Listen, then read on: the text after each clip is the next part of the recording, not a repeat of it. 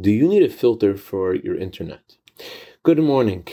The Talmud has a very interesting law. It goes like this If someone asks you to guard their chicken, and you bring the chicken to a rooftop, and the chicken jumps off the roof, even though this was beyond your control, you are still liable for paying for the chicken because you were negligent in bringing the chicken to a place where you could not guard it.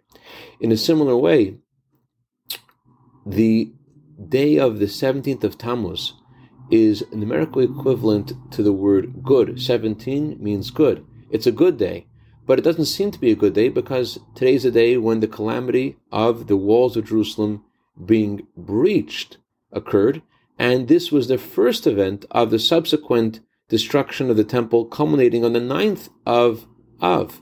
So why does it begin with the good day?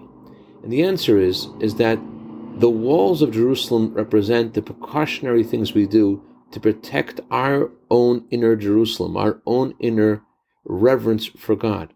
And although those are they're only precautionary things, but they're so important because that's what keeps us intact. And the purpose of the destruction of the temple in the first place was to bring us to a higher kind of good. It was already good. The temple was built in Jerusalem, it was amazing but it wasn't the everlasting goodness, the infinite goodness and blessing of the coming of Mashiach. And that's why the walls of Jerusalem were breached, representing there was something wrong inside.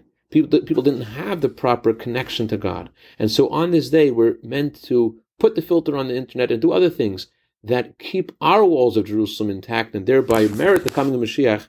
May we see this happen today so we'll see the actual celebration and goodness of this day itself and how this day is the greatest of holidays.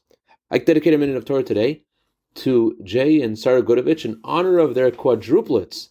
May they grow to Torah, Chupa, Masim Tovim, Mazel Tov, Mazel Tov, Mazel Tov, Mazel Tov. Also I dedicate this to Neshama of Rabbi Yeshua ben Alexander, whose Shloshim today. May his soul enter Gan Eden and may he be good intercedent on behalf of his family for all good, B'Seich Yisrael. Have a wonderful day.